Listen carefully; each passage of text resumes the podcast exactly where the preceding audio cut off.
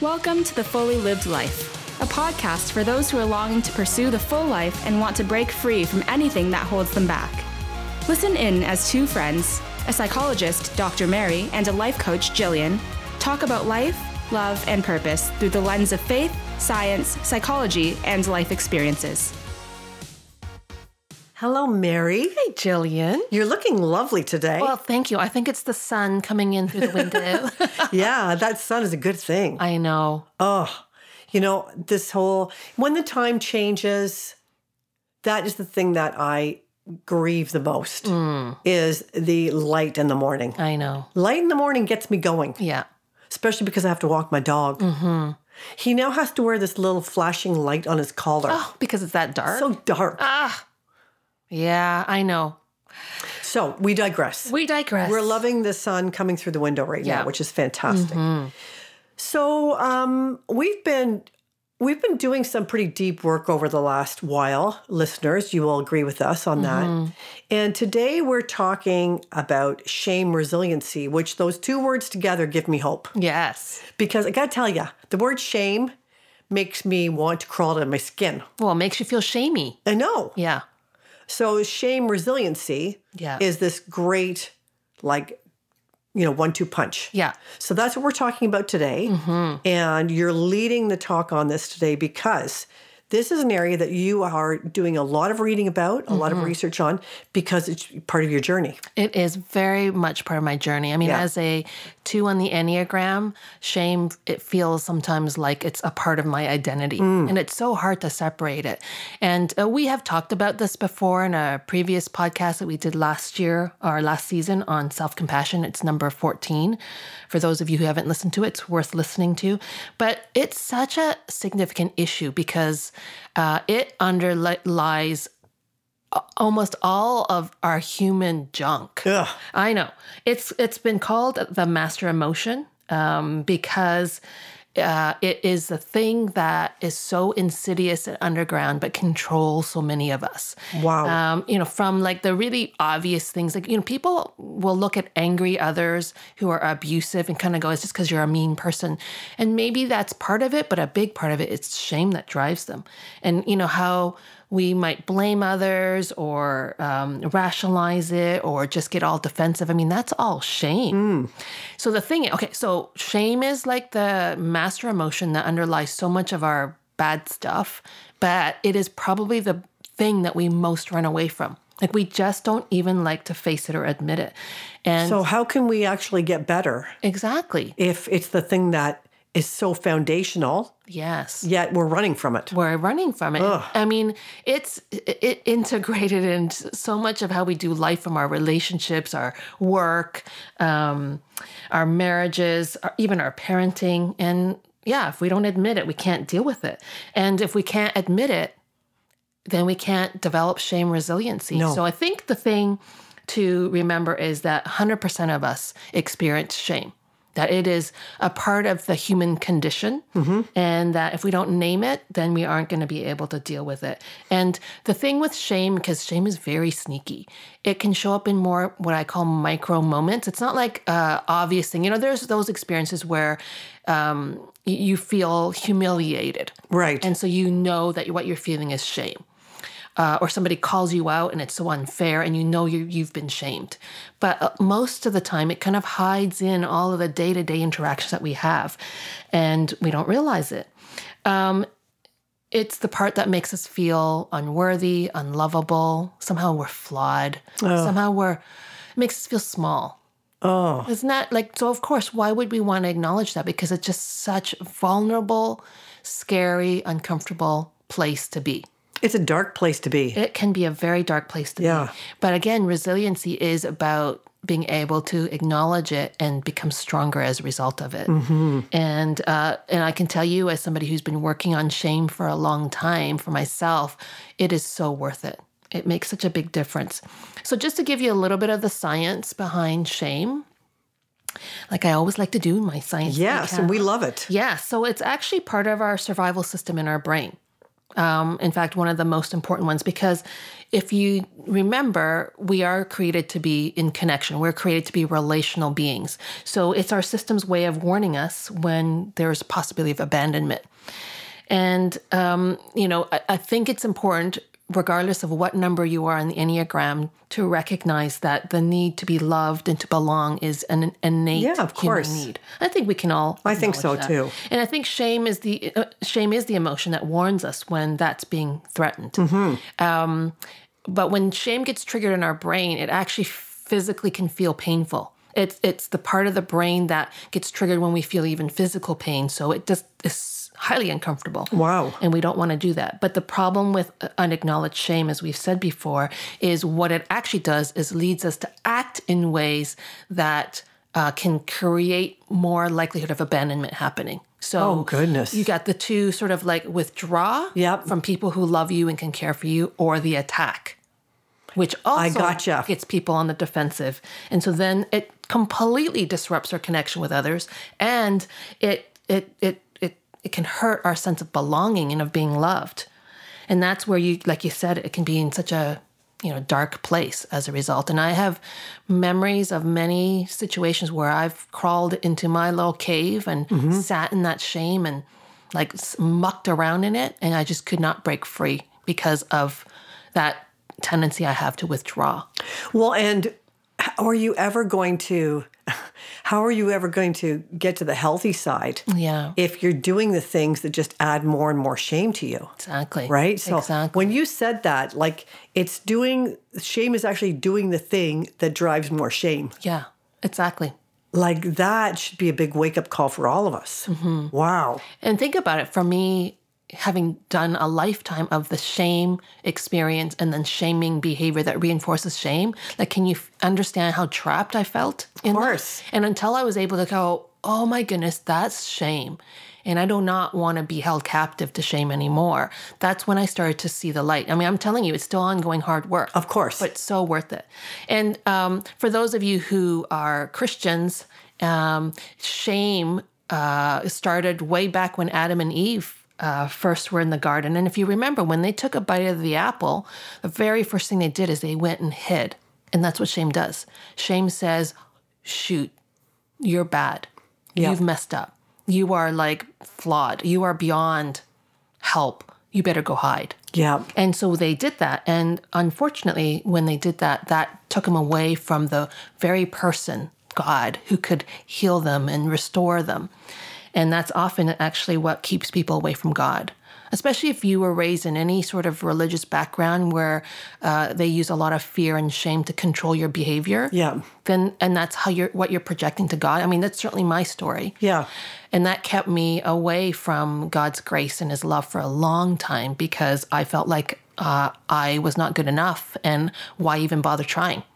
Yeah, I remember reading a book a number of years ago called Mud and the Masterpiece. Mm. And it was just like, whoa, Mm-hmm. I've grown up with a theology that's, that reinforces shame. Right. Well, we call it uh, worm theology, right? There's Yeah. a name for it. Exactly. Where you're the lowest of the low. And so you're even like, consider yourself lucky that God would save you. Ugh. Yeah. That's, that's not good theology. It, no, and it's Because it just breeds more shame. It breeds more It doesn't shame. breed hope or grace. Right. Only love has any any opportunity to shame uh, to shine a light on shame and to, to disperse it right so it, for me personally it, it led me to this performance treadmill as a christian like i kept on having to um, do everything to earn his favor and of course i couldn't Right. because shame kept on telling me i couldn't and it kept telling me i was messing up um, so that's from a sort of biblical, historical um, background.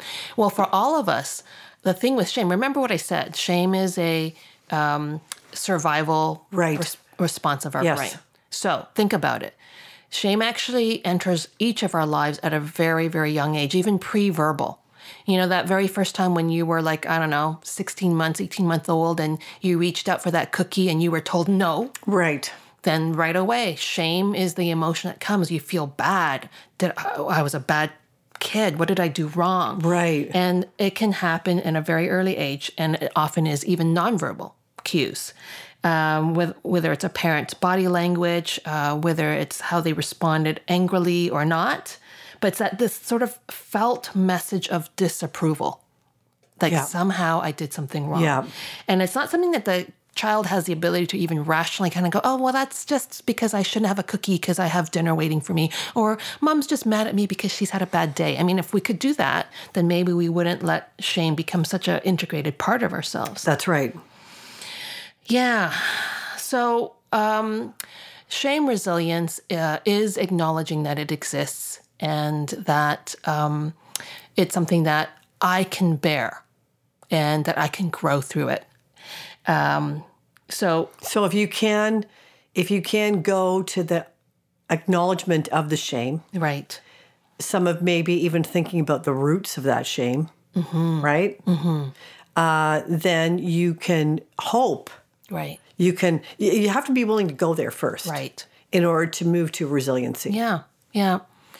it's a very brave thing to do. Yeah, well, it is brave and also freeing. I mean, it, Yes. it is like the work that uh, has been most transformative for me. Yeah. Uh, I've learned to identify how shame feels in my body because it comes rapid, really quick, even before my rational mind kicks in. So I feel it like a this this wave that passes through my body. I feel a tightness in my throat, and it settles kind of in this in the pit of my Yeah. stomach. And I think the best way I could describe it would be dread Yes. Yes. that's how I feel it.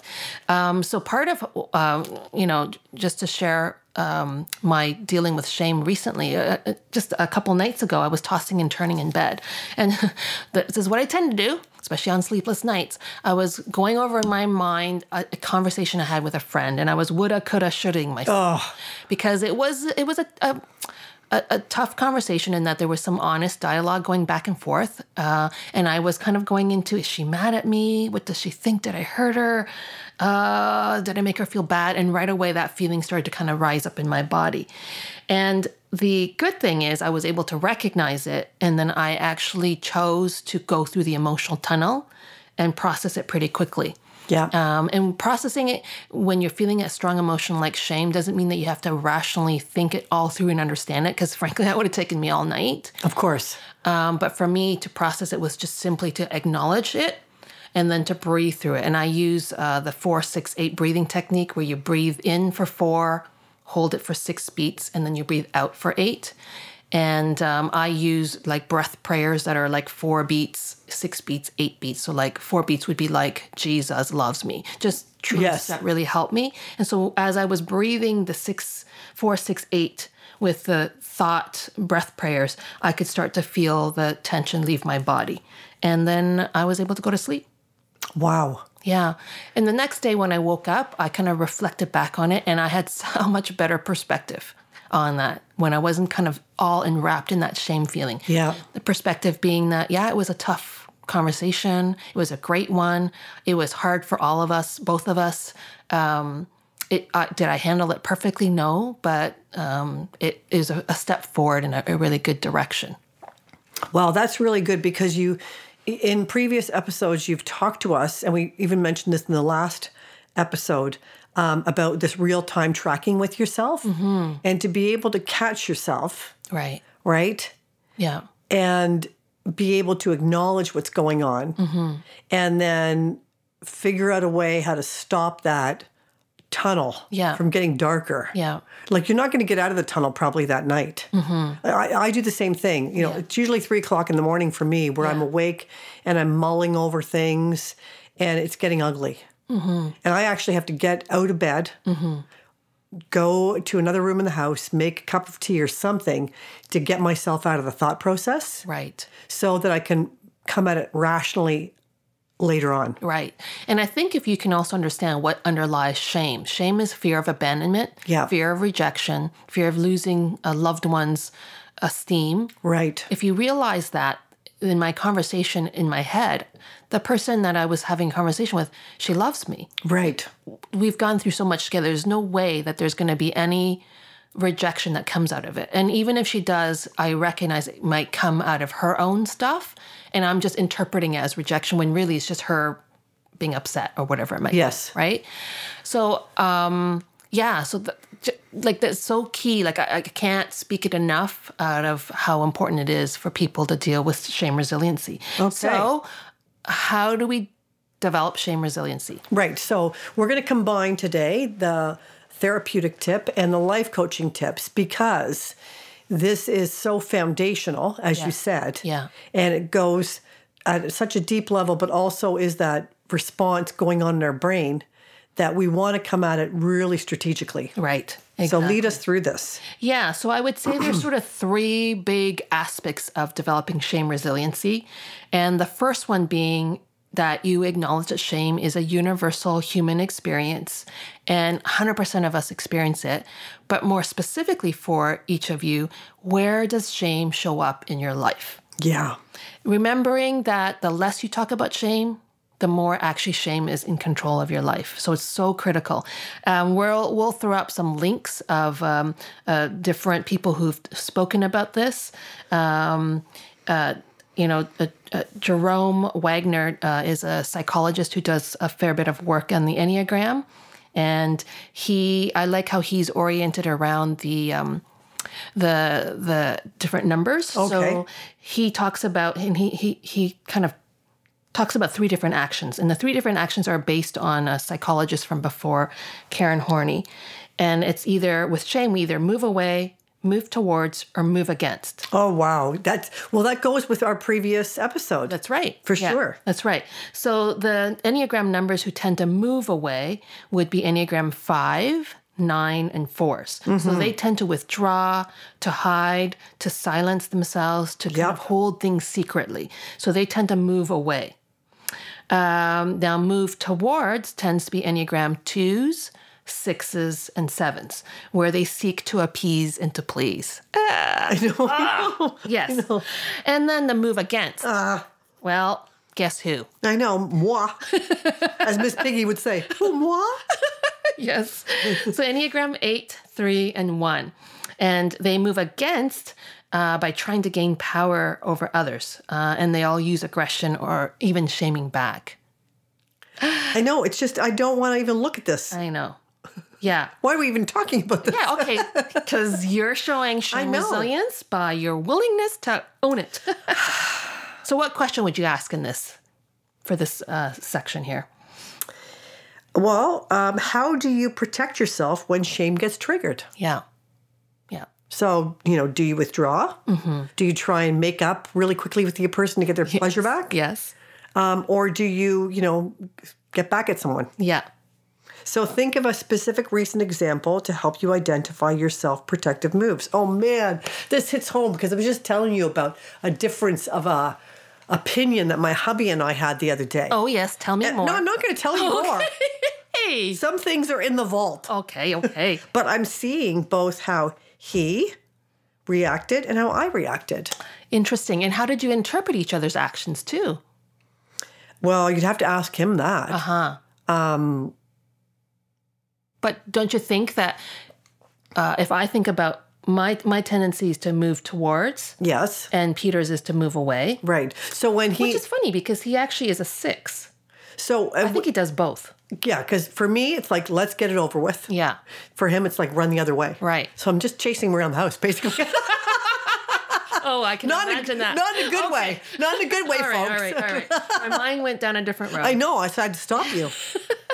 Um, all that to say is, uh, I know for the longest time I interpreted his tendency to withdraw or become quiet uh, as rejection, Right. Which just reinforces those feelings of shame. Yeah. Okay. So number one is acknowledging that shame is universal and identifying how it shows up in your life. Okay. Well, number two, once you've identified it, is to move through it constructively while holding on to your self worth and authenticity. Now, this I'm Oh. Which just- is what you did the other night. oh, thank you, It, it, you just modeled it for us. thank you. You were the lab rat. Okay. On, What's my name again? I know you're Stella. I think I was Stella. like Arnold or some. Arnold. It was some. I can't remember. We're I gonna have picked to look some back. random name. Anyway. Anyway, um, so when you, moving, moving con- through it constructively. So don't just stay stuck going around and around and around in a circle. And I would say this is um, five different actions around it. Like, Okay. One, recognize your triggers. And by the way, we're going to put this all in the show notes. Oh, I know what just my take triggers are, rapid man. Notes. Yeah. Yeah. Can you share? Well, one is feeling manipulated. Yes. Right. That's a big one for me. Mm-hmm. Okay, go ahead. Number two, practice critical awareness. And what I mean by that is like examine, once you get triggered and there's thoughts flooding through your mind, examine reality. Like, is this actually true? What Yeah. you're thinking. And if you're a Christian, examine it against the truth of scripture. Like, is Right. this really true? So, it, one, recognize your triggers. Two, practice critical awareness by reality checking. Three, accept our imperfections. You know, I, I don't mean this in a cheesy way, but it's really true. We, you know, part of our ability to show compassion to ourselves and, and others is to accept our limitations as humans. Yeah. Accept our imperfections and even almost embrace them because that's actually gives us a bigger space, a bigger heart to love others. Wow. You know, I remember so well something that, um, you know, we've taught in corporate training is that Mm-hmm. when we're t- teaching around mental health stuff, Mm-hmm. we say that nobody gets up in the morning wanting to piss you off, Right. right? Yeah. They're pretty much doing the best they can with what they've got available to them that day. Mm-hmm. And if I think of that for another person, can I also think about that for myself? Exactly. Exactly. It's true. We don't get up in the morning want to mess up people's No, lives. I've And our got own. really good intentions when I get out We of bed in the sure morning. do. We sure do. So accept our imperfections. And number four, reach out and share your stories with people you trust and acknowledge your shame with trusted people. So Yeah. it's great that you're doing this processing if you're following along with us and you're kind of doing it for yourself. But like at some point, you've got to reach out to safe others and share it because when you bring it out into the light, that is the surest way to dispel shame. It really is. And listeners, for for you listening, both of us have done that. Yeah. And we brought the stuff out to the light of day, and there's just such freedom afterwards. Some of my most healing moments is when I said some really dark things to my close friends. Yeah. And when you've just shown me grace and love, man, like it's, it just, like it's like a weight off It my really is. shoulders. It really is. And then the last is just to ask for what you need. So, like in that case, it was asking for you just to listen and to pray for me and to hold me accountable too. Like that was really important. And for me, as an you know, as an eight, and going to my husband as a 9 Mm-hmm. I will often just say to him, "I don't need you to fix this. I just need you to hear me." Yeah, exactly. So freeing for him. It is. It is. And that's that's what we need. That person to hear our story isn't about fixing it. It's No. just about be, being present with That's us. right. So, what would be the question to ask for this um, second? Uh, Well, number one, I mean, we all want to know that person who we could call to help you work through your shame tunnel. yeah. So um, I remember years ago, um, we had a situation that happened in our school when my kids were in school, where one of their teachers um, was charged with uh, being a sexual predator. Oh dear. And um, I had worked with this particular teacher. My kids both had this particular teacher. And I remember taking my then he was probably about he would be in grade eight at the time, maybe grade nine. And I took my son down to the basement and I said to him, if this particular teacher had ever done anything inappropriate to him or said anything inappropriate or messaged him or whatever it was, who would he feel comfortable talking to aside from mom or dad? Mm-hmm. Hmm. And it was a way of me acknowledging that if something had happened, Right. there could be a lot of ownership and shame around it. Right. And we might not be the best people to talk to at that time. Right. Wow. So, who would you go to? Like, Mm-hmm. you know, and we should all have someone in our life Mm-hmm. where we could go to when we are in that shame tunnel. Well, I love you- the example that you share because shame, by the way, isn't just our own actions. It's can be things done to us. Of course. But then we interpret it that somehow we deserved it or somehow we made it happen. Um, and abuse can do that. Um, but I love how you gave your son permission to have people other than you as that safe person because you know safety isn't based on roles. No, it's not. So, for a given situation, uh, I may not be the safest person for my husband to go to. No. And it's okay. That's right. It's not a betrayal of our relationship. It's about his safety as he works through his shame tunnel, That's correct. right? So important. Okay, so the last part. So, first of all, remember, acknowledge that shame is in universal and identify how it shows up. Number two, move through it constructively while maintaining self worth and, resi- and authenticity. And number three, um, grow in our courage and compassion as a Oh, result yeah. of our experience. And I, I had to add this because that's just. Um, th- th- that's the light at the end of the tunnel. There's It is. growth. It really is. And for you and I, like there's just such like you and I, we've talked about this before. We've experienced it as we've dealt with the icky stuff in our lives. There's been such freedom. Yes. So and and by the way, courage is going to look different for everyone. Uh, for me, my courage is to acknowledge my hurt and not run from it. Right. And- and mine is to acknowledge my hurt and not hurt back. Yes. Not ooh, eights have a lot of revenge fantasies. Did you know that? Well, you know, as I'm leaning like, like cause you, my health, you can imagine if that if my son had ever said that that Oh. teacher, like that would be it. Yes. There Uh-uh. would no be there would not be a trial. It would be my trial. It would be your trial. yes, it would be my trial. Yeah. So like this is about your growth of courage. Yes. And and leaning into compassion for yourself and others. So with that in mind, what, would be the question? What is the most courageous thing you can do for yourself when you feel hurt? Yes. What is the most courageous thing you can do for yourself when you feel hurt? And that often will be the hard thing to do, the vulnerable thing to do. Oh. And it may be just simply the hard thing for you right now is to acknowledge that you're feeling shame. That's right. Or it could be that it's to share it with somebody else. And you know, y- we've talked about this before because um, because my eight, of course, uh, that's a fear of vulnerability. But I'm, I'm at the point now where, from a healthy eight perspective, with my girlfriends, I can say. I'm kind of in a dark place right now, and I'm in the processing of it. It's very raw.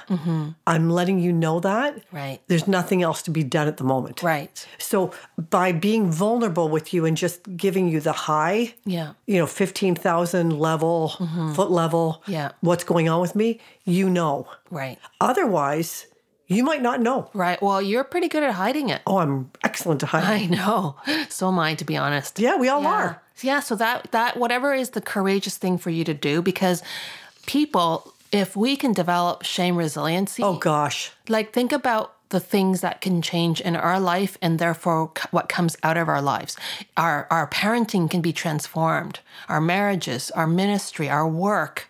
My goodness, community so Communities. significant. Even how we react to some of the tough stuff that's happening out in the world today, and you know, don't get me started, but like a lot of it is shame based, and that reactivity, and that name calling, and that blaming, and this defensiveness, all that stuff going on. That's shame, Yeah. people. Yeah. Now let's and it's just- Ah. just it plays out in such insidious ways. Yeah, let's like like let's deal with it. So there's a lot of hope in that because Mm-hmm. again, it's the one-two punch, the shame, but then the resiliency. And you and I've said this before. Um, resiliency is going to be the word of the decade. Yeah. It really would because we are going to have to get more and more resilient with life and with ourselves. Right. Amen. All right. All right. Thanks Woo, for that was tuning in. good. Thank you, Yes. Mary. Thanks for listening to the Fully Lived Life podcast. We hope you found it encouraging and helpful. Be sure to follow or subscribe so that you never miss a new episode. And if you enjoyed our show, please help spread the word by sharing with your friends and family and posting on your social media. Thanks for listening and tune in to our next episode.